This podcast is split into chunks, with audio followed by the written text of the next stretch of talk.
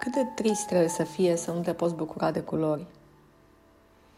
Doar imaginează-ți pentru o clipă o mulțime de pești colorați și cum ar fi să nu poți distinge culorile lor minunate. Sau poate să te uiți la ele, însă să fie atât de acaparat de gri și probleme, încât să nu te poți lăsa purtat, măcar pentru o clipă, pe altă râm, unde să simți gingășia, fragilitatea și liniștea acestor pești. De multe ori m-am gândit cum ar fi să fiu un peștișor colorat într-un acvariu. Să trăiesc liniștită, să bucur pe cei din jurul meu cu coloritul meu, să nu am griji și responsabilități, să trăiesc în liniște și armonie. Însă viața mi-a hărăzit altceva până acum.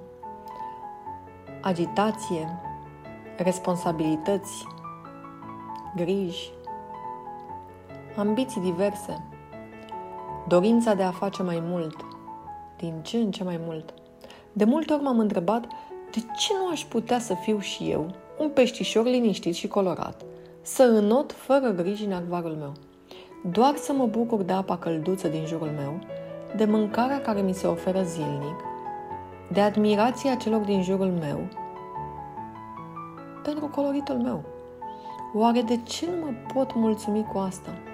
De ce nici măcar acum nu pot face asta când mulți ar putea spune că mi-am câștigat pur și simplu acest drept?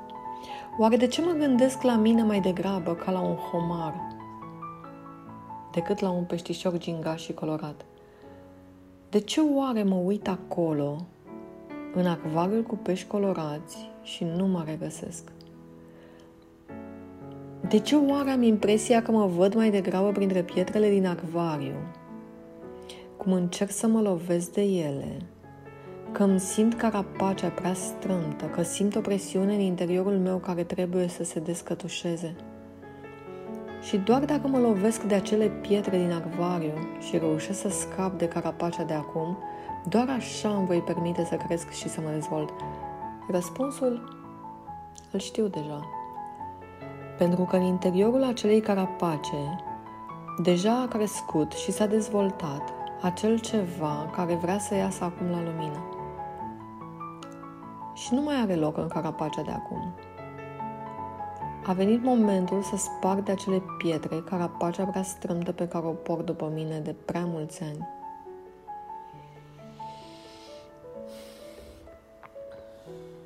Pentru că homarul, pentru a putea crește, își sparge carapacea, deoarece aceasta nu mai crește odată cu el.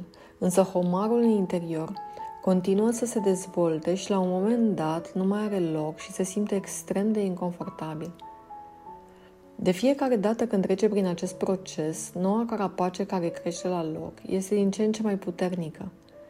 Iar homarul este unul dintre puținele animale din lume care nu se oprește din procesul de creștere până moare. Te-ai gândit că la fel se întâmplă și în procesul de dezvoltare la noi, oamenii?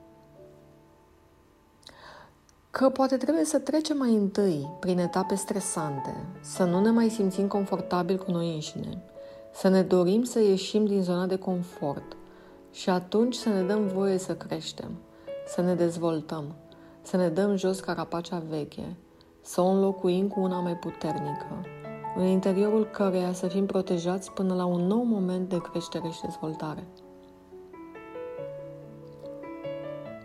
Gândește-te la un moment din viața ta când ai fost doborât la pământ, când simțeai că mai jos de atât nu ai unde să cazi, că nu reușeai să găsești o cale să te ridici și să mergi mai departe.